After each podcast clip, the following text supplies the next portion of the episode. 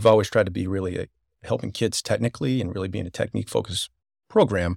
And I think we still do that, but also teaching them how to be something part of something larger than themselves. That was recently retired Belmont Hill coach Mike Grant. He's the guest on the Base Path podcast.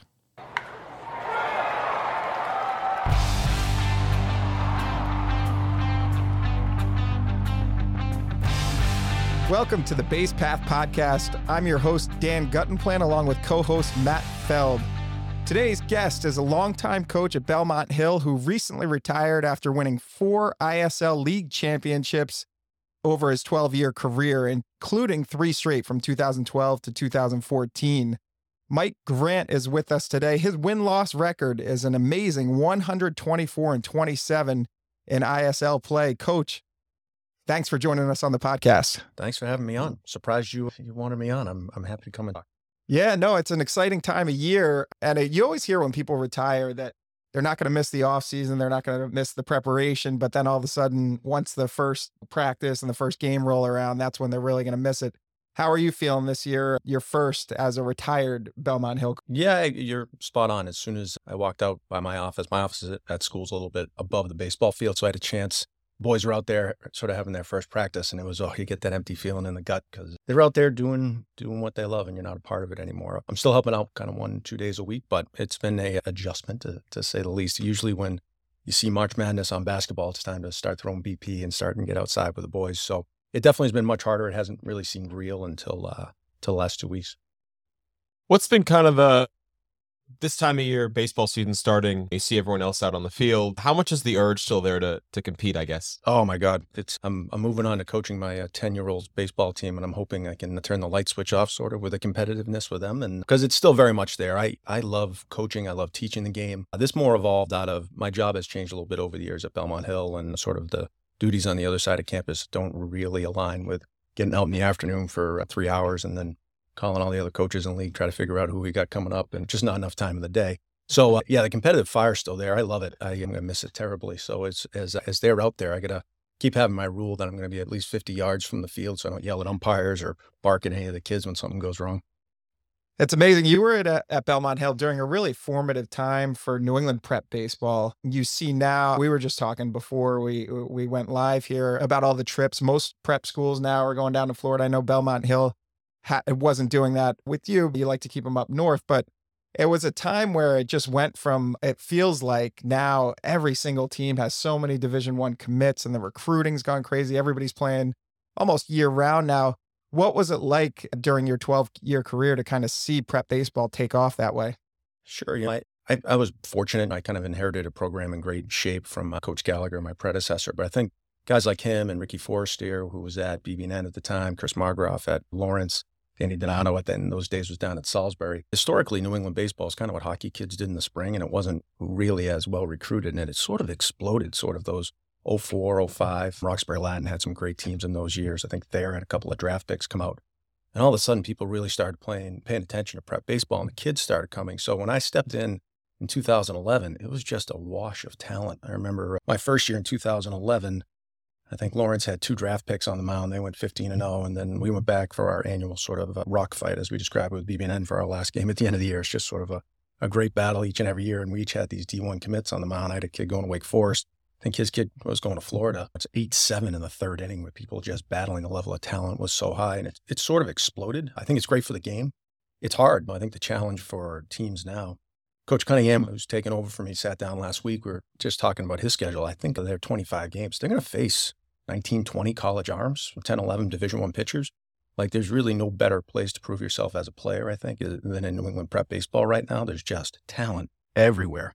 And the days of sort of guys hiding and maybe sneaking to some of maybe the New England Division three programs. When I was playing, guys like Pete Varney or Coach Flaherty up at Southern Maine, you could find all these lost gems because people weren't recruiting this area in much the same way. Now, our kids are going everywhere. You see them on the rosters on Pac 10 schools in the Big East and the ACC. They're sort of everywhere. So, great place to be. Mm-hmm. How have you seen kind of the the landscape of the game change overall beyond just from a college recruiting standpoint, but just what are some what are some of the biggest differences that you noticed towards the end of your coaching career compared to the start? Sure. In my long, I mean, I the 12 years in high school, I think the differences are, are probably marginal. A lot of the forces that I think were starting to change the game were kind of in play when I started. I, if I go all the way back to, I started out as a grad fellow at Amherst College, and then I did a stint at Northeastern for a while as their recruiting coordinator and some time with the Falmouth Commodores. I go all the way back to those days. It has changed measurably. I think the kids have never been more skilled and, and probably never known more about the individual side of the game. They talk about things about their swing when they're in the eighth and ninth grade. It was stuff I learned in college. I think in, it felt like I was really well coached and had the benefit of some outstanding high school and Legion coaches. But these guys arrived knowing about swing path and knowing all, all sorts of about the mechanics of their pitching and how to improve. That's really different. They're, they're probably the most well coached individually as a generation that I've ever seen. I do think on the flip side at cost, like they they've focused almost exclusively on the individual and sort of baseball has been how do I use my individual talent to get somewhere and uh, the college conversation starts, in my mind, far too early with a lot of these guys. So I, I do think it's the task for coaching, particularly in the last five or six years, has become a lot of sort of, we've always tried to be really a, helping kids technically and really being a technique focused program. And I think we still do that, but also teaching them how to be something, part of something larger than themselves. Like so much of what they've done has been about me and teaching them how to be a part of a we and how to be part of a culture that's kind of bigger than you and sacrifice yourself a little bit. That's been a change, I think, for kids just because it's it's been a really different experience for them. Do you think people are setting like when you say it's all about me, it sounds like it's guys playing in showcases in the summer and they're not so worried if the team wins or not. And it's, I want to make sure I get my stats or I perform here in front of the scouts. Do you think now everybody has these expectations that I'm going to go D1 and that's that's a path that's realistic for everyone? Do you think the the actual expectations have gotten a little t- unrealistic? Yeah, possibly. But I don't think kids are by nature any more selfish or anything. I just think so much of what they do is focused on the individual. So they kind of they learn that over time. It's how many swings am I getting in the cages and what am I working on mm-hmm. this part, this individual part of the game. And so many of their teams, I think they spend exclusively sort of times in cages and on bullpens. And the team concept, it, it's just not focused on as much. So they culturally over time, you really focus on yourself. One of the byproducts, I think, for kids, though, is it, I don't know if it's as much fun. You kind of look back, I think those teams in 03, 04, or even when I was growing up, you played because you loved it. And I'm sure these guys love it and they, they love working at the game, but sort of that camaraderie that comes with sort of getting after it together on a summer team has been, I think, lost a little bit. And it's a little bit, a lot of what we focus on, sort of the culture of the locker room kind of built together. As far as expectations, the harder part for kids today, I think there's such a rush to kind of sort kids into categories and, and put them in places and kind of figure out, all right, he's the best 14 year old in the state or in, in, the nation. And gosh, until everybody hits puberty, it doesn't really matter.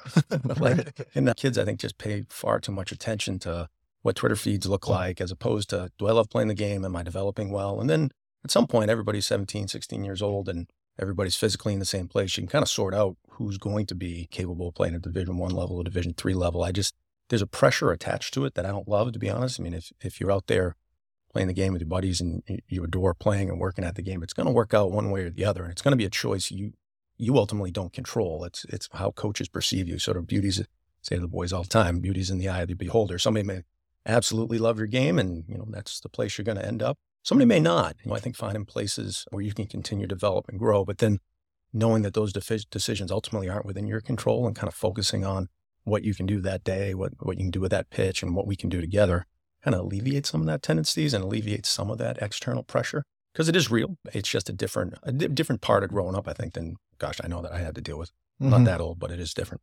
You said you said you spent some time with the Falmouth Commodores with Jeff Trundy down and uh, yeah. down on the Cape over the summer. I was going to ask. I mean, they always had Jeff always had really good teams, but the Cape League is pretty individualized. I mean, right? I mean, the, obviously you guys are all all the kids are playing for the same team, but the kids are there to get scouted, show and try and play at the next level. With all due respect, I spent three summers on the Cape.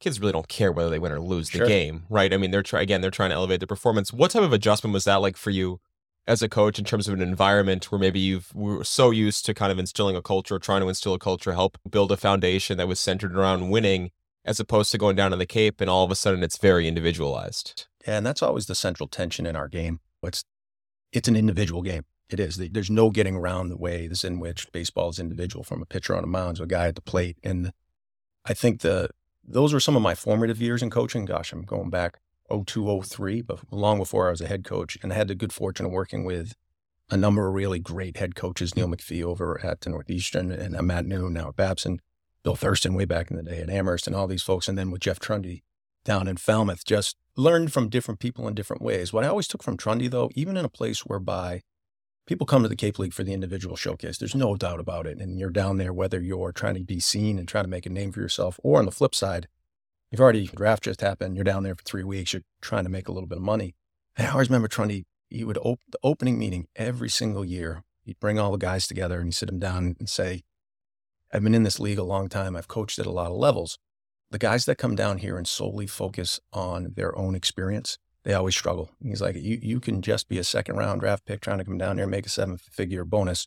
I'm telling you right now, if you play to win baseball games and if you play because you enjoy the others around you, you're going to play better. And he was always right. And it was always some kid from like Eastern Illinois who came down to like being able to have a great clubhouse experience and swing the bat well, who'd eaten our team and hitting, making names for himself and eventually getting signed. And half the time it was a kid from insert ACC program or whatever who knew he was there for one really specific purpose and kind of, I don't know, he'd show up for his individual workout, have his own BP pitcher. He always struggled. It's like there's so much pressure on it. You need, I think baseball is a game that's so individualized. If you don't play it knowing that there's 20 guys in a dugout that are there for you when it's, or when it's bad, it just gets that much harder. You got to have faith that like you're on the mound and you give up a bomb and you give your team goes down by four that eight guys in the dugout are rallying and saying, all right, my guy just went down. It's time for me to step up and take care of him because he's going to do the same for me. When we're getting no hit, he's going to come out and say, all right, I got to put up goose eggs in order for my guy to protect him. And if you can kind of get that mentality of playing for other people and build that culture, even in a really individual sport, I just think the end product, everybody kind of the rising tide pulls all the boats up. Yeah, that reminds me. Last Well, summer, Dan, hold on a sec. Oh, Sorry Okay. to interrupt. Coach, can you just scooch a little closer Yeah. to the mic, please? Sorry, Dan. Start that question again, No worries. please. Yeah. Short. I got to make sure I can see this. yeah, that reminds me of Matt Shaw last summer. He was a Worcester Academy guy, but he was uh, with the Bourne Braves, and they ended up winning the Cape League championship. And just at the end of the year, you're looking at his stats, and he Cape League MVP. He hit like 350 for the summer, and now he's a first round. He's getting ranked as a first round guy. I think you're right. If you focus on the team aspect, everything else kind of happens for you if you have that kind of talent. I do want to talk to you about the ISL. I know um, you're about as connected as you could be coming off coaching for 12 years, and all the other coaches, and you're still working with Belmont Hill. One thing that came up this offseason that we reported on a little bit, what just coaches' opinions of, is the no ISL tournament. And they tried it with lacrosse last year. It seemed to work pretty well. Where do you stand on that? And do you see it as something that's going to be happening in the future? Oh, the prediction of if it happens, who knows? The uh, Yeah. fascinating part of the ISL is it's at the end of the day, all rule changes have to go by the heads, and we're pretty. There's a bunch of different schools in the league, from large boarding schools to small boarding schools to day schools, boys schools. I think it's hard to get everybody on the same page, particularly around if you view athletics differently. I think at Belmont Hill, we sort of see it as very central to young man's experience and sort of that teacher coach model and seeing people in and out of the classroom. I won't go off too much on a tangent, but that might be very different than another place and how, how they view it. So I, I, if it ever happens, and I'm not sure, I, I do think what's good about the current system is you play a 14 game tournament. It's like it's really hard to win the league with more than two losses, and it's based the nature of baseball. You're going to have a bad day. You're going to go out there and have a C game, and by nature of a couple bad hops or a horrible chem test before you you walked out there, you, you may put one up there that you're not proud of. And so it, it's hard in that it's a really an eight week tournament where you go out in the current system, which I like. I think over the eight weeks, the best team generally does rise to the top. I thought Lawrence was best team in our league last year. We tried to tried to catch them as hard as we could, but ultimately I think they were a little better than us, even if we beat them head to head. So I, I do think that marathon does ferret out the, the the top the top team. On the flip side, though, uh, for our kids to enter into college never having played in a competitive tournament, to know what it's like to be 2 2 in the fifth with bases loaded and have to execute your pitch on the corner in order to keep your team in it, or, or even to go out there on three days rest and like say, yeah, I threw 110 on or 95 pitches, whatever, on Thursday. I'm coming back out on Sunday to try to close the door for two innings. I think that sort of experience is something our boys and or our players really should have at some point. The mechanics of it is where it all kind of gets gets sticky. I think it's hard to do boarding schools leave earlier than the day schools. Our our just our school academic year lasts like two weeks longer. So we can play games much longer. Whereas boarding school is going to be all done the week before Memorial Day. So figuring out when the tournament happens, sort of how it happens, how you qualify and all that, it, every conversation we had kind of gets gummed up there. Mhm. For me, it's just let's just have an unbalanced schedule or maybe play some double headers, get the games in early, and then that weekend before have at it, have a great 16 tournament. But mechanics are interesting because right now in the ISL, if you have two, three arms, three arms really can win you the league. go to an eight team tournament, you better have a staff. Like you're, you're not getting through with three arms anymore. So I think the choices they make and kind of how that changes who ends up winning the league and how you build your roster and what's important will uh, will be interesting to watch. I do think, I mean, if people can just stop being stubborn, we'll we'll get there somehow. Looking to keep up with all the latest news and information on New England baseball? New England Baseball Journal and BaseballJournal.com are the premier resources for information and inspiration on the New England baseball scene. Have every issue of New England Baseball Journal, the magazine, delivered to your home or office. And don't forget to stay in the game every day with a digital subscription to BaseballJournal.com to receive baseball coverage on clubs, college commits, prep and high school, Division 1, 2, and 3 colleges, showcases, rankings, and much more. Get in the game and behind the scenes now by going to baseballjournal.com. Just click on the subscribe button and start the subscription that is right for you today. New England Baseball Journal is a Siemens Media publication. Siemens Media, inspiring, informative, insightful.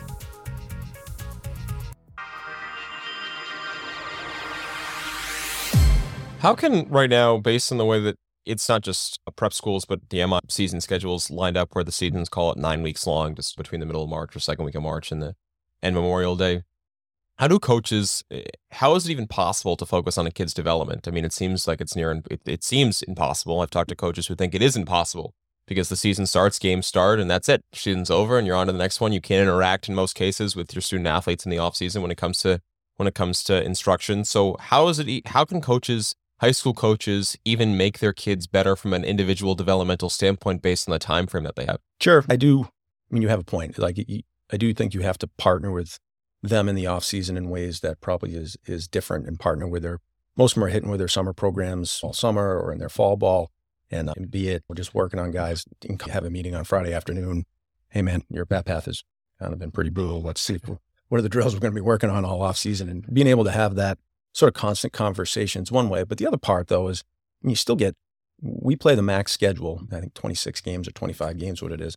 And even within that, you got Monday, Tuesday, Thursday for practices. And you kind of get a choice as a coach. You can roll the balls out and take BP and have a few laughs, or you, you can kind of get after it. And our theory was always, I think our players would say, I'm a real jerk in practice. like, I don't think anybody likes playing for me on those, or liked playing for me past tense on those three days. Cause yeah, we're going to go out and take 150, 200 ground balls and, and we're going to get after as we do. And if we're going to be lazy about it, you're going to hear about it. I think programs that really want to do that sort of player development, they're going to put the time in on the individual level or we're going to get in the cage for, yeah, Monday, Tuesday. You're going to take 75, 80 swings. We're going to get it on video and then we're going to break it down and see where you are. I think there's been programs around here who have done a really good job on the developmental side by prioritizing that. But you know, it is only eight weeks, and it's it's kind of figuring out what guys' faults are. I think we get so based in outcomes in baseball. The challenge is over eight weeks, you get bad two and a half weeks, which is reality. You're probably not going to hit 500. You, you got to be able to help kids sort of work through those challenges of a bad start and see the sort of larger prize at the end and get them back right. But so for us, I, I do think you got eight weeks. You do what you can do, but you really got to focus on it sort of Monday, Tuesday, Thursday. We don't have to, I don't know, have 9,000 bunt defenses do two really well and then get to play in the game.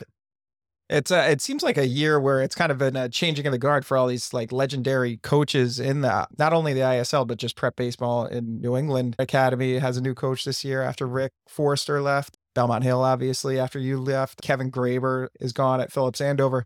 Who do you see? Which teams do you see as kind of the teams to beat now, at least in the ISL?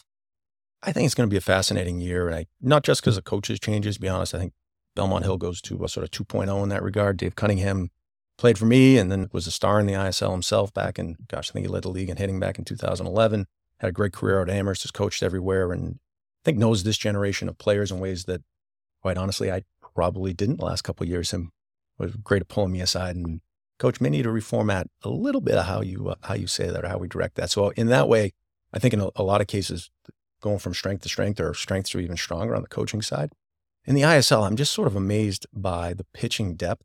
It there's so many teams with great arms, and who kind of comes out of it in the end. It's going to be fascinating to watch, sort of who stays healthy. But if you kind of go down the list, there's tons of Division One arms, and there, there's there's folks with two college pitchers on their staffs.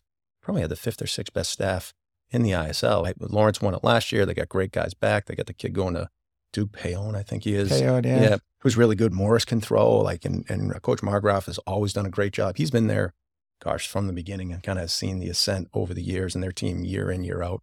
They're always in the thick of it. Kind of sneaky Govs, I think, is going to be excellent. The Heaney kid is tough. We saw him early last year, and he he's as good a lefty as there is in New England. And then we didn't see him, but the Oliveri kid is really good as well. Yeah. I don't know if there's a better one-two sort of in in the ISL or maybe even New England. Those two are going to go out and they're going to. I mean, Heaney goes out and punches out eleven. You don't you might catch three fly balls and field a few ground balls, and you're kind of home. There's there's not a ton of defense you got to play with somebody like that on the mound. So they're going to be tough. Sebs' front three I mean, they got three Division One arms that they're rolling out there, and they all pound the zone with really hard sinking stuff, good off speed stuff. They, I, would assume, just with with those three arms, will be really tough to beat. I, I obviously love my guys, and uh, mm-hmm. I know they're going to compete like hell, and they got some good guys there coming back, a lot of the roster back, and I'm sure we'll put up a fight. But there's, I mean, that's just the front three arms. Then you get into Coach Petherick's team down in Milton, who's Peth's team's always well prepared. And he's got the Waterman kid and Gallagher. They're good. There's got the kid going to Michigan. I'm blanking on his name, who's back this year. Charlie Denemy, I think is Denemy, yeah. yeah. He's and who's a kid at Tabor, Taylor. He kind of, like I said, Dave and I were walking through his his schedule. You throw in the non-league games because he opens up with got Deerfield with the McHugh kid going to Harvard. Right. Then he gets Bridgton, who always will have a PG going somewhere. You get Worcester Academy without a without a league game the next day. You'll see one of those three outstanding arms. Then yeah. you open up probably with Thayer and the kid going to Michigan and get Taylor the next week, probably Thomas White the following Friday. It's going to be like week three before they see anybody thrown below 88. There's just a ton out there. That's amazing. How do you kind of size up I guess, the battle, for lack of a better term, that's kind of gone on between the public and the MIA and the prep schools, uh, particularly since COVID, right? I mean, I feel like certainly because kids lost a year of education, there a lot of families are trying to get that year back. And so there's been an increase in terms of demand for reclassification among student athletes, particularly on the baseball side of things, because they also missed that spring season back in 2020. What's your overall perspective right now? And what's the advice that you usually give to, to student athletes who are thinking about reclassifying? It's a great question. I think reclass works for certain kids, and I, I think it's best for you got to assess where you are academically, what your long term goals are, but also like where your physical development is. Like, yeah, if you're a 16 year old or 17 year old who still weighs 130 pounds, like your age may say you're one thing, but your physical development says you're still more like a freshman. And in that way, like the, the reclass year can really change your college prospects, can change your entire experience. We had a kid, I'm going back a number of years for us, who reclassed. And when he was a freshman, gosh, he was like five foot six, barely broke a pane of glass. And by the time he was a senior with the reclass, he, I don't know, he's six three, left handed, lost a 90 and ends up getting drafted by the Nets, Mets out of Princeton and was outstanding. There are those cases where the physical development hasn't quite matched. And that's where be a reclass year or a PG year. There's some great schools out there like Deerfield and Avon Old Farms, Loomis and Andover. Like you can go through your senior year, have that great public school experience, and then do a PG year. You can come repeat with us. I think for kids, it's just making sure you're clear your goals are because the academic piece is real as well. Like if I think COVID was really hard on a lot of kids academically and staring at screens all day wasn't conducive to everybody's best learning environment. And if you got to get some better grades on your transcript to help you get where you want to go and kind of figure it out, then you know reclass can be a great thing in your development. But it's not it's not for everybody. I, I do think there are at the prep school level, like yeah, I've we will face, or Belmont Hill will face, a legion of good arms, and there's no better way to test how good you are as a player. But on the flip side, you gotta wait. Like, there's kids, we have freshmen who would probably start for their local high school that,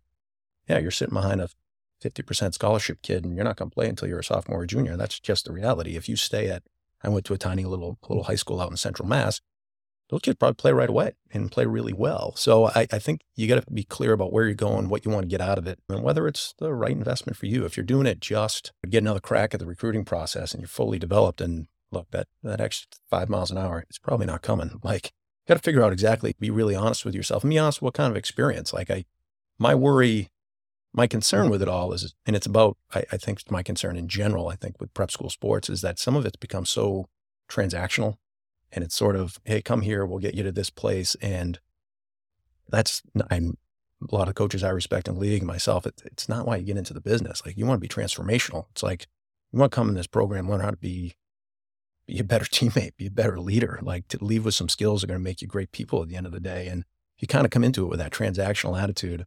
Hey, I'm going to go to this school. They're going to help me get this D1 offer and I'm out of here. Then I don't know. I think those programs and I think your experience, you kind of reap what you sow. If you're, you're getting into it to say, I'm going to be part of a culture, or I'm going to try to learn how to be a better person. I'm going to learn how to sort of how to compete when things are down. I'm going to learn how to support others. If you're in it for that whole experience, I think you can get a ton, particularly at who you are as a person and academically. As far as like the public v private, there's just there's different routes that work. I, I'm a public school kid from Central Mass. I wouldn't trade my high school experience for anything. Loved the people I played for, the kids I played with. Were there a lot of college baseball players on my team? No. I think there was two of us, and, and uh, we both played at small New England New England schools. So like, but was it great and a perfect path for me to develop? Yeah, and that path works too. Does the path at Belmont Hill kind of get more eyes on you? Absolutely. It's not perfect for everybody. It's funny to hear you talk about culture building because there's so many great coaches around in the ISL who are who specialize in that, just really developing the player and the person. But then you hear we've had some ISL coaches on the podcast and they just talk about this. Once the game starts, it is so competitive. The coaches are so competitive, the players are so competitive. And we've heard some funny stories of where ways in which that competitiveness comes out on the diamond.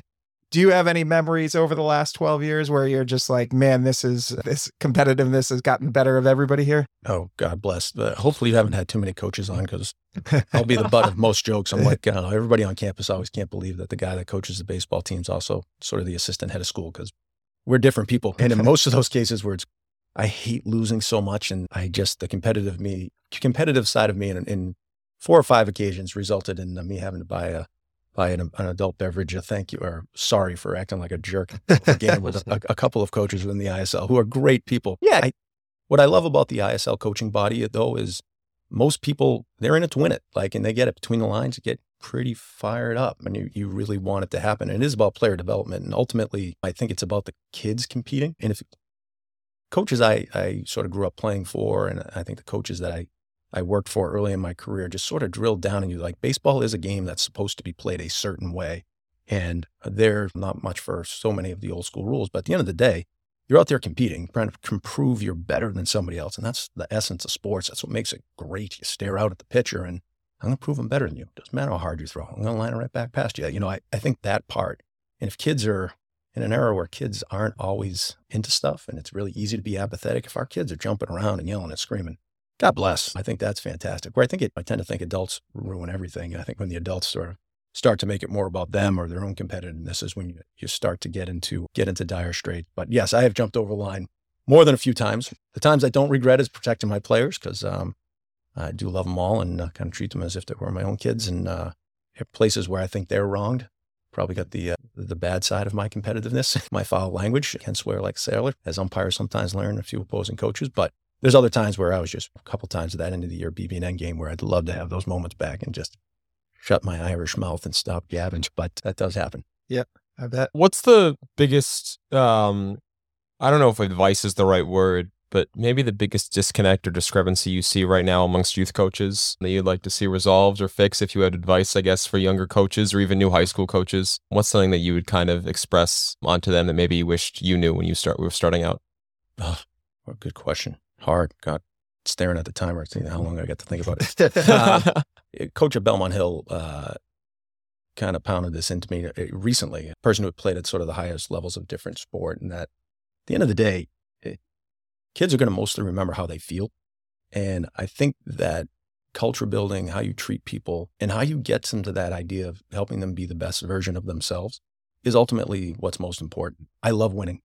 And I think all coaches do. And you love hanging banners. And at the end of the day, you love bringing the team together at the end and saying we accomplished something. But if you can kind of see the task as for them to become better versions of themselves and for going out there and making better men, I think the game changes a little bit. It took me a while to learn it. It took me a while to learn that ultimately, while I play a role, it's not really, it is wins and losses and you're the head coach and you quote it off the record. But at the end of the day, it's really about the kids and it's really about their experience and the 2023 version of Belmont Hill baseball and what those players make it. And you got a part of it, but you're just a part. It's really what those kids do. I think early in my career, I was so dead set on sort of proving myself that at times you made it a little bit too much about yourself, a little bit too much about what's my achievement and what's it look like. But at the end of the day, the group does, and it's really what the players do. You had mentioned, so you have a pretty impressive background in just in coaching, Northeastern recruiting coordinator with Fal- the Falmouth Commodores on the Cape League, obviously wildly successful at Belmont Hill for 12 years.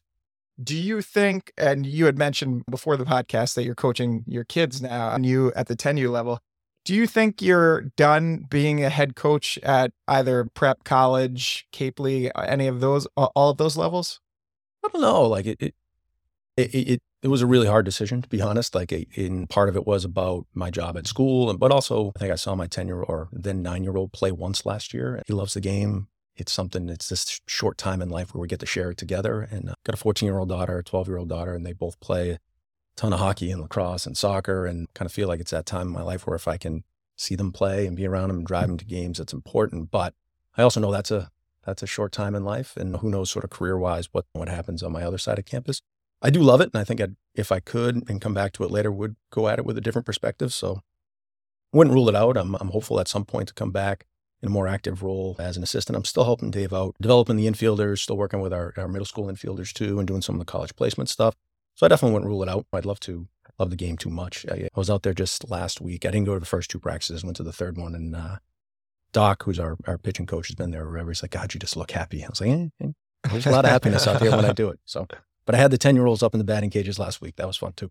I got to put you on the spot before we let you go. We do the coaches poll every year, which you probably filled out over the last oh. five, 10 years. Who would you have in your top three if you were filling out a coaches poll? Oh man, uh, outside the ISL too. Yeah, so it's all New England schools yeah. when we do it.